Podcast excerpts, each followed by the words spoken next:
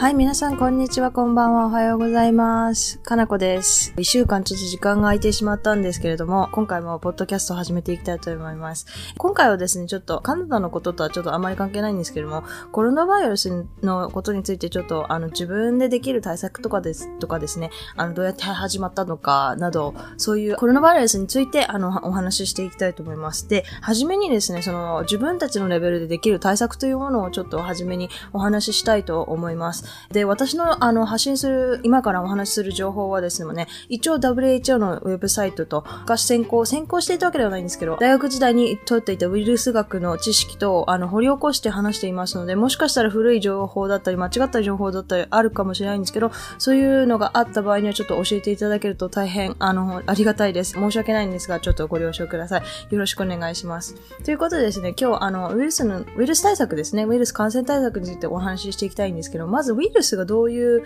ものなのかっていうから話からしていきたいと思います。バクテリアとか菌とかっていうのは皆さんわかると思うんですね。まあ、ウイルスも同じように捉えてる方もいらっしゃると思うんですが、ウイルスって実はちょっとバクテリアとか菌とは違って、あの、すごいシンプルなんですね、構造が。DNA と、まあ、殻、外の殻でできていて、あの、細胞の外ではあんまり長く生きることができないんですよ。なので、彼らがアクティブに活動する、あ、そう、活動するためにはですね、細胞、動物とか人間の細胞が必要なんですね。なので、一歩体の外、外に出てしまうと、あ、長くてほんと数時間、まあ、ウイルスの種類にもよるんですけど、長くて数時間からしかアクティブ活動ができない。その後は死んでしまうっていうような感じなんですけれども、あの、菌とか、あれですよね、菌とかバクテリアとかは人間とかからあの動物じゃなくても、他の栄養素があればいくらでも生きていきますよね。土の中にもあ菌とかバクテリアいっぱいいますよね。なので、そういうところがすごい大きい違いかなと思います。で、あの、その感染経路なんですけど、このコロナウイルスは、あの、人から人への感染が確認されています。まあ、その、そういう理由で人広がっているので、皆さんしょあの知ってると思うんです。ですけれども、一番すごい注意してほしいのが、除菌剤っていうんですか、除菌剤とかサニタイザーとか、それを使ってれば安心とか思ってるらっしゃる方がいたら、本当にすごく注意してほしいのが、除菌剤、サニタイザーっていうのは菌とかバクテリアに対するものなんですね。なので、ウイルスは殺さないこともあります。っていうか、殺さないっていう手、あの、認識でいいと思います。ウイルスは、除菌とかしてウイルスは死なないので、どう、どうやって感染していいかっていうと、人から人、飛沫感染って、例えば私今喋ってるじゃないですか。私が感染者だとして、もし感染してない人と一緒におしゃべりをしていたとして、喋れる距離にいる人に対して、私がマスクなしで喋ってると、私は唾は唾を飛ばす人っているじゃないですか。唾を飛ばしない人も実は細かいミストのような、あの、細かいミストのようなものを飛ばしてるんですよね、喋ってる時。どう、それは人間としてと、どうしても飛ばしてもの、してしまうものなんですね、喋っていると。なので、ちっちゃい、ちっちゃなちっちゃなミストみたいな唾をですね、あの、飛ばしていると、どうしても相手側の口だったり目だったりに、あの、入ってしまう場合があるんですね。そうすると、私が感染者の場合、私の唾を通して、か、あの、相手側の粘膜にウイルスが入ってしまって、そこから感染してしまうっていうことなんですね。なので、感染経路としては粘膜感染ですね。要するに、にあの、直接相手の感染者の液体が私の粘膜、相手の人の粘膜に入ることによってウイルスが感染していくという感じですね。なのでウイルスが肌に当たったからといって、あの、感染率は低いと思います。感染しないということ断言できないんですけれども、あの、皮膚に当たったぐらいでは感染しないと思います。そんなに感染力が強いウイルス、ウイルスそんなにいないと思います。体内にやっぱり血液とか粘膜ですね、に入ってしまう、あの、当たってしまうと、粘膜薄いですから、液体とかが通るようになってますから、そういうところに当たってしまうと、どうしてもあのウイルスが入り込んでしまうということがあると思います。そういう感染経路がウイルスは多いと思いますね。ウイルス感染対策としては一番物理的で効果効果的なのは、マスクをすること、メメガネをかけること、あの、そうですね、自分の粘膜を隠すことですよね。感染者の、感染の有無にかかわらずそれはした方がいいですね。私が感染しようとしていまいがマスクをつけることと、あの、ゴーグルをつけることは、私のが、感染するリスクを抑えることもできますし、私が感染させるリスクを抑えることもできますから、あの、マスクを作るってことは、あの、すごく大事だと思います。マスクでウイルスが入ってこないなんだのっていうマスク、なんちゃらかんちゃらとか言ってますけど、私は普通のマスクでも、あの、十分いいと思います。そういう、あの、ウイルス対、あの、ウイルスを通ら、通さないマスクがなければ、本当に普通のマスクでも全然、あの、十分だと思います。なので必ずマスクをつけること。で、もう一つ、あの、言いたいのが、家に帰ってきたら絶対に手を洗っていただきたいですね。手、手を20秒間以上洗うと、物理的な汚れを落ちますので、例えば私の唾が、誰かさんのあの手についていたとしても、石鹸で手を洗っていただくことによって、あのウイルスと私の唾、ウイルスウイルスが入った私の唾は完全に落ちますので、そういう物理的な対策がすごく一番効果があると思います。そこですね。なので、その人から人への感染ということはですね、一番いいのは人との接触を断つことなんですね、実は。あの人からと移るということは、あの人との接触を一番断つとその感染経路を断つことができますので、それが一番実は有効なんですね。一回ニュースを見ていたと、日本のニュースをちょっと心配で見ていたときに、中国の武漢から来てらっしゃる方が、あの、あの、日本の方が安全だからということで、あ観光ビザで来たんだけれども、ごめんなさい、観光目的ではなく、避難という方、意味で来ましたと。ホテルにこもる、これからこもるつもりですとおっしゃっていた方がいるんですね。で、気持ちはすごくわかるんです。本当に気持ちはお察しします。あの、避難したい気持ちはすごくよくわかるんですけど、実はそれってすごくリスキーなことなんですよ。で、なんでかっていうと、移動する飛行機などでいろいろする。例えばその方が感染者じゃなかったとします。だとしたら、その飛行機に同じようなことを考えている部下の人たちが一斉に飛行機に乗るわけですよ。で、一斉に日本に来た同じような考え方の人がいっぱいいるわけですよ、きっと。彼女が考えるってことは彼女の周りの人も考えているわけですから。で、そう、そういうことを考えたときに彼女が感染者じゃなかった場合に飛行機に乗り、空港に行きます。人が多いところですよね、まずその1。人が多いところ、空港に行きます。で、飛行機に乗ります。密閉空間ですよね。そこで2時間半飛行機に乗ります。また日本の空港に着きます。で、またそこからホテルに行きます。接触率をすごい上げてるんですね。で、しかも自分の中国、その感染源から来てるということは同じことを考えてる人がいる。ということは他の感染者が飛行機に乗っていたかもしれない。ということは、彼女は感染者じゃなかったのに感染者になって、感染されたかもしれない。っていうことなんですよね。だから、自分でリスクを上げてるにしが過ぎないんですね。で、何が一番安全かっていうと、私がもしその武漢の人だった場合には、食料を大量に買い込んで、しかも、あの、お休みの時期で、しかもシャットダウンしてて、政府が家から出るなっておっしゃってますよね。ってことは仕事の心配もない。てか、日本に来る、来れるぐらいだったら、あれですね、学校も仕事も休めるという状態なので、食料を大量に買い込んでいただいてですね、あの、お店とかはやってるようなので、食料を買い、飛行機とか、買う、チケットを買うとか、あの、ホテルを予約できるぐらいの財力があるんだったらですね、あの、食料とか十分買えると思うんですよ。食料を買い、大量に買い込んでいただいても家にこもる。それが本当に、本当は実は一番安全なんですね。で、感染率の、感染リスクも一番下げてるんですね、実は。不安がある市民の気持ちはめちゃくちゃわかるんですよ。その、彼女の気持ちもすごい痛いほどわかるんですね。その避難してきたっていうのは。でも実はそれは、なんで彼女がそれをしてるかって言って、やっぱ教育されてない、政府が教えてくれない、そういうベーシックな情報を、実はこ移動しないでこもった方が自分のためにも一番、あの、安全だっていうことは分かってないんですね。で、なんでそれが一番安全かっていうと、さっきも言ったようにウイルスは人間から離れるとそんなにあの、生きれないんですね。なので家にこもっていただいて人との接触を避ければ、あの、空気感染するってことはないんですよ。そういう意味では。まあ、一日に一回換気してとか、それぐらいのことをすればですね、全然安心というか安全なんですね。で、武漢の人、ネットで見たときに、武漢の人たちも体感でも感染率は2、30%って言ってるんですね。なので、それがすごい、その20、2、30%ってことは家にこもって1日に1回換気してっていうことをやってれば、確実に感染を避けられると思うんですね、ぶっちゃけ。っていうか、その、不安があって移動することによって他の地域にも感染を広めてるっていう意味で、どんどん自分の逃げ場所もなくなってしまうんですね、最悪。最悪じゃあ空気感染があったとして、そうやって自分が移動したら、まあ、もし自分が感染者だったら、ここ、そこも感染地になってしまうという、だから自分で自分の首を絞めてることにも気づいてないっていうのが本当にちょっと恐ろしいなと思いましたね。で、もう一つが、あの、そう恐ろしいなと思ったのが、あの、患者さんが病院に殺到してる、まあ、部下もしょうがないですよ。きっと、あの、重症者の方がいっぱいいらっしゃると思うんで、殺到してるのはしょうがないと思うんですけど、あの、これ皆さんに言いたいんですけど、高齢者ですね。高齢者とお子様以外は、本当に熱がすごいとか、これしんどくて歩けないとか、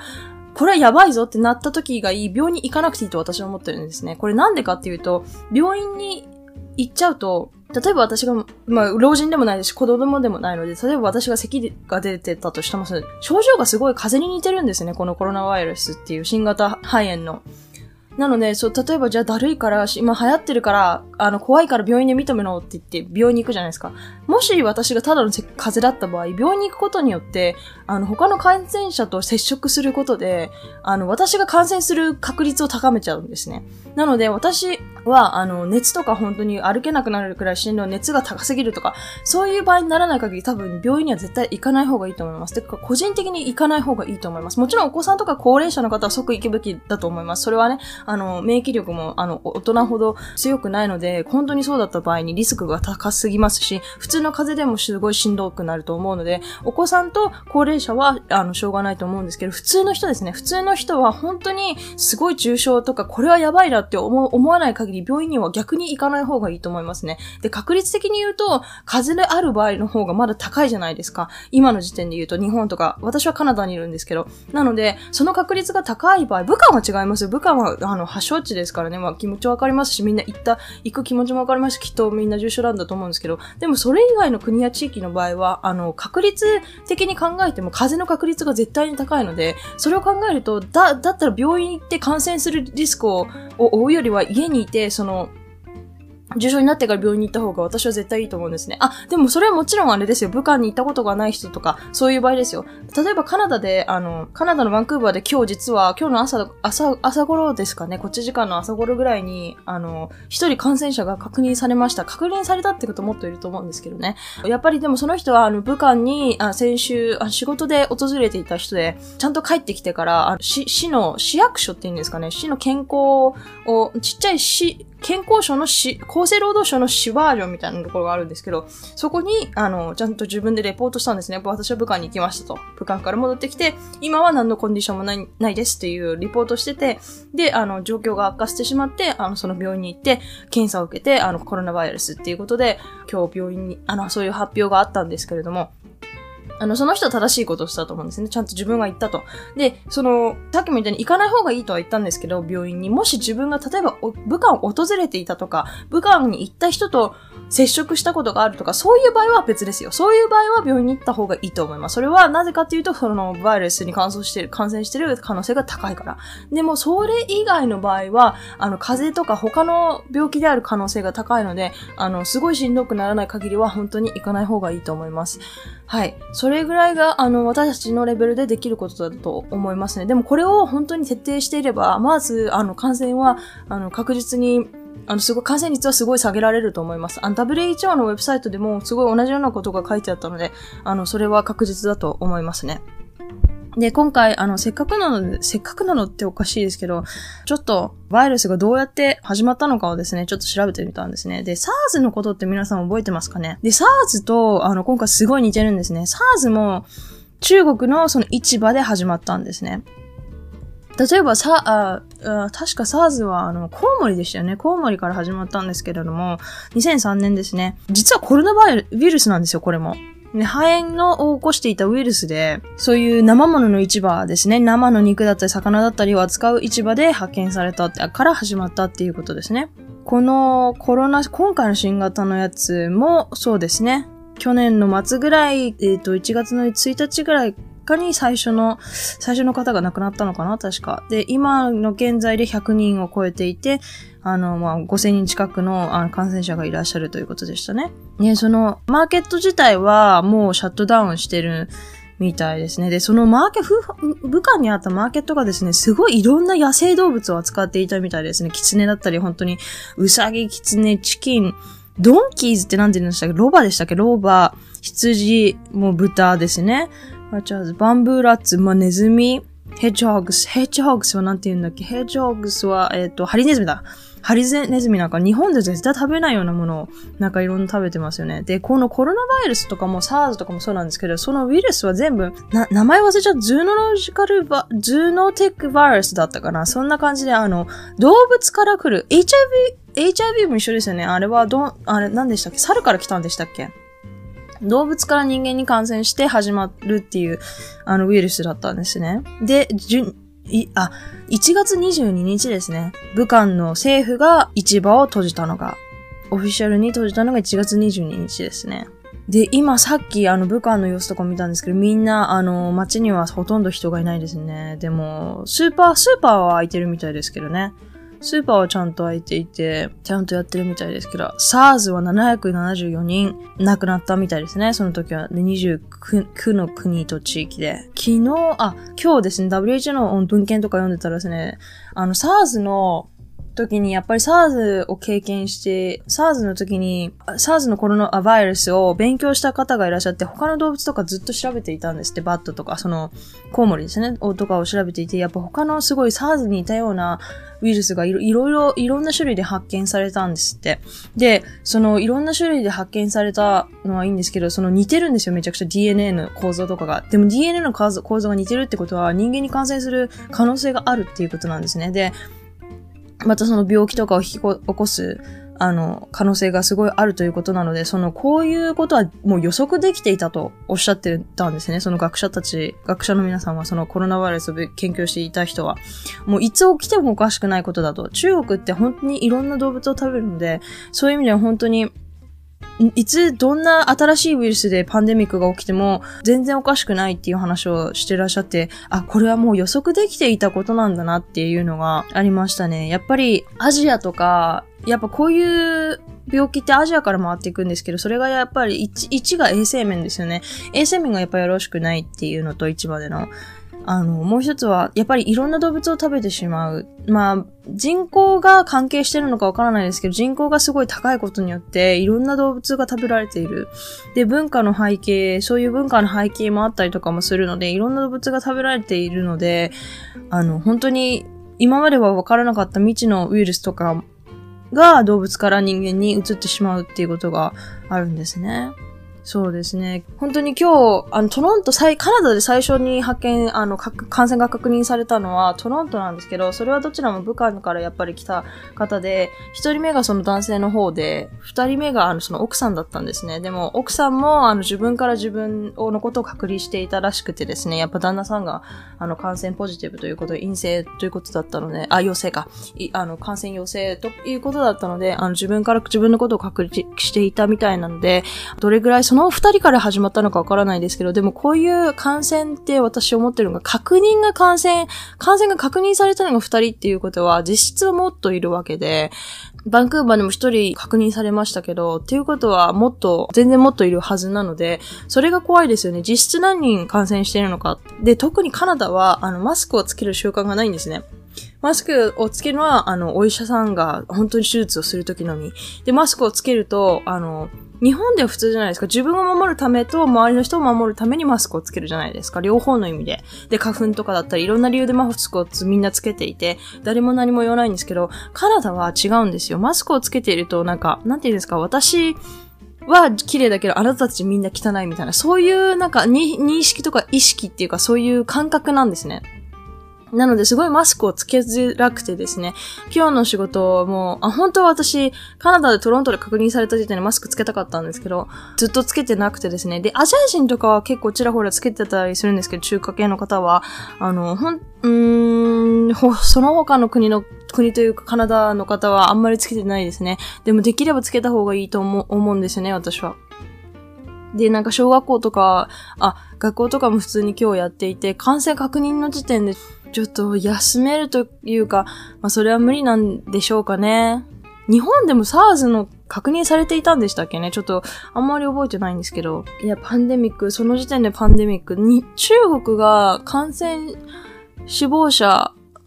10人、20人とかって言ってた時にもう、あの、誰か知り合いが、なんかもう、中国10人、20人って言ってる方は多分50人以上いるよってもう言ってらっしゃって。悪いけど中国のなんて言うんですか、その数字は信用できないとおっしゃっていたので、まあ確かにそうだなと思いながら聞いていて、今日も同僚にその日本のニュースを見てたら、その中国から避難してきた人がいるっていうことを言ったらなんか、すごい怒ってらっしゃって、they should arrest her とかって言っていて、あの、逮捕するべきだって。あの、そんな自己中の理由で、周りを巻き込むなんて信じられないっておっしゃっていて、まあ本当にその通りだなと思うんですけど、でもそれって本当に、あ、なんて言うんですか、教育のせいというか、そういうのもあると思うんですよね。彼女は、あの、やりたくてやったというか、なんか、知らなかっただけだと思うんですよね、本当に。かわいそうだと思いますね。だって知ってたら絶対やらないじゃないですか。自分の身をリスクに置いてるなんて、ね、思ってやってないですからね。自分が良ければいいと思ってやってるのかもしれないけど、でも結局は自分の首を絞めているっていうことに気づいてないので、あの、本当にかわいそうですよね。ウイルスが空気、そういう、そういう知識、ベーシックな知識とかを、あの、政府が教えてあげれば、多分絶対そういう人って減ると思うんですよね。でも、政府はちゃんと、あの、ちゃんとした情報をアナウンスしないので、そういう人たちが出てきてしまうんですよね。今、団体旅行とかは禁止になりましたけど、でも他の旅行者は OK ですからね。それでも未だに来てますし、日本で感染確認された人も、あれですよね。あの、武漢から来ていたっておっしゃっていて、で、一人はど、北海道だったかなね。あの、見つかった人が、なんか、旅行の道中行ったところを教えてくださいって言ったらマスクをしていたので教えたくないとか、わけのわかんないことをおっしゃっていて、いやマスクしてる、マスクは完璧ではないですからね、すごい感染率を下げますよ。もちろんつけて、つけた方がいいんですけど、確率を下げるだけなので、それを完璧なように、ね、何か隠さなきゃいけない理由が他にあるのかなって思ってしまいますよね。別にプライベートなことではないじゃないですか。だって政府の人が、そうですかってそこら辺を調べて、会った人たちとか、その人たちの健康状態を調べるだけなので、それをちょっと教えられないっていうのはちょっと個人的に理解ができなかったですね。えっと、これすごい、あの、めちゃくちゃいっぱい喋っちゃったんですけど、そうですね。一人でも、あの、多くの方でですね、このこういう、まあ皆さんみんな知ってると思うんですね。日本人はだいぶ知ってると思います。あの、手洗い、うがい、人との接触を避ける、メガネ、だってメガネでもメガネ、マスクをつけるとか、皆さんやってると思うね。あんまり必要ないの情報だと思うんですけど、周りでね、あの、あんまり分かってないような方がいらっしゃったらね、教えてあげてほしいなと思います。あの、あの、そうですね。なので私も特にですね、あの、交通機関、公共の交通機関を使ってらっしゃる方ですね、自分で車で仕事に行ってるとかだったらまだいいんですけど、公共の交通機関を使ってる方は必ずですね、あの、マスクつけていただいて、そして、あの、職場に着いたら手を洗うっていうことを徹底したら、してほしいですね。免疫力が高い人間は結構症状が落ち着いてるそうなので、やっぱりビタミン C とかをいっぱい取ってもらってですね、自分の免疫力を上げてもらう。あの、そこを上げしていただいて、あの、子供とか高齢な方がお家にいらっしゃる場合にはですね、あまり外に出ないようにしばらくの間して、した方がいいと思いますね。あの、感染率確実に下げます。特に高齢者の方はちょっと免疫力がそんな高くないので、ちょっと感染してしまうと怖いかなっていうところがあるので、そこはあの、気をつけていただいて、それぐらいですかね。本当にあの、別に私何のエクスパートでもない、エクスパート？でも何でもないので、あの、すごい初心者、初心者の情報なんですけれども、少しでもあの知らない情報とかあったら、あの、シェアしていただいて、で、間違ったところがあったら、あの、すぐ、すぐ教えていただけると大変光栄です。あの、私完璧ではないので、もしも足りない情報とか間違った情報があればどんどん教えていただけると、あの、すごい助かります。あの、ツイッターとかでどんどんどんどん公表していきますので。はい。よろしくお願いします。すいません。あの、下足らずで。